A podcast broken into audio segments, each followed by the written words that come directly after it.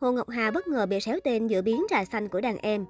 Showbiz Việt vốn dĩ thị phi, nên những ồn ào đời tư bóc phốt chửi bới lẫn nhau không còn là đề tài quá mới mẻ. Tuy nhiên, Hồ Ngọc Hà là nghệ sĩ Việt đầu tiên hứng trọn làn sóng tẩy chay gay gắt vì scandal tình ái với một vị đại gia. Cụ thể vào năm 2015, khi đang trên đỉnh cao danh vọng với vô số bản hit đình đám, gu thời trang sang chảnh cùng loạt hợp đồng quảng cáo đắt giá, dòng ca gửi người yêu cũ bất ngờ lộ ảnh thân mật cùng người đàn ông lạ mặt tại một quán bar. Kế sau đó là nhiều hình ảnh du lịch cùng nhau từ Việt Nam cho đến nước ngoài. Tuy nhiên, điều khiến công chúng phẫn nộ là thông tin đại gia trên đã có vợ và ba con. Đỉnh điểm, vợ chính thức sau khi thấy chồng mình tình tứ cùng chân gà showbiz đã lập tức đăng đàn cảnh cáo. Sắp đạt được thôi em, chịu khó ủ mưu thêm đi, đỏ chưa phải là chính đâu. Chị nhịn cùng mức vừa phải thôi, chị hiền nhưng đừng làm phiền tới chị, cảnh cáo lần đầu. Vào thời điểm này, Hồ Ngọc Hà chọn cách im lặng là vàng, trong khi đó đại gia Kim Cương lại lên tiếng bên vực người tình. Anh xin lỗi vì đã không nói rõ về tình trạng hôn nhân đang gian dở với cựu huấn luyện viên The Face. Vì vậy, việc nói Hà Hồ là kẻ thứ ba thật sự không công bằng. Anh khẳng định mình vẫn dành thời gian cho các con và gia đình. Riêng cục hôn nhân với bà xã hiện tại đã nhiều lần giải quyết ở tòa theo quy định pháp luật. Bức xúc trước lời bên vực của chồng dành cho Hồ Ngọc Hà, vợ anh quyết định đáp trả trên trang cá nhân và khẳng định mọi chuyện như ngày hôm nay là do mình quá nuông chiều và nghĩ chồng sẽ quay về.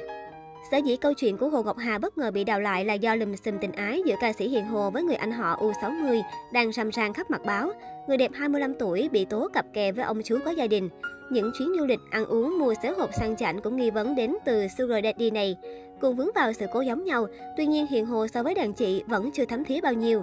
Trên các hội nhóm phản đối, làn sóng tẩy chay bắt đầu kêu gọi ngưng sử dụng sản phẩm do Hà Hồ quảng cáo, yêu cầu nhà đài cắt sóng các chương trình có sự góp mặt của cô. Sự nghiệp xuống dốc, Thị Phi nối tiếp Thị Phi, Hồ Ngọc Hà phải mất khoảng thời gian khá lâu mới có thể trở lại đường đua showbiz hiện tại. Phía dưới bài boss liên quan đến Hiền Hồ, netizen không ngừng mỉa mai scandal ầm ĩ một thời.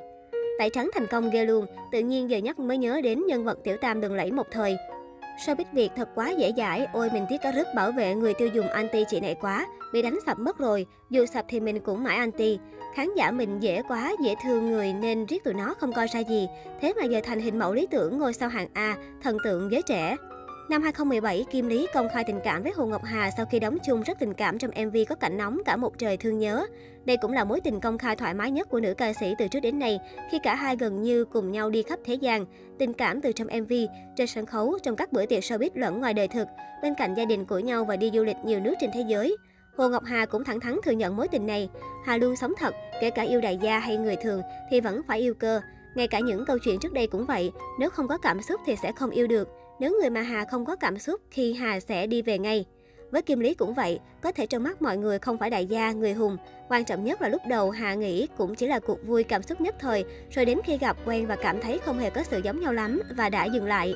Và trong khoảng thời gian dừng lại mới tìm hiểu và thấy rằng cả hai có nhiều điểm giống nhau. Đến thời điểm này, cả hai rất hợp trong tính cách suy nghĩ.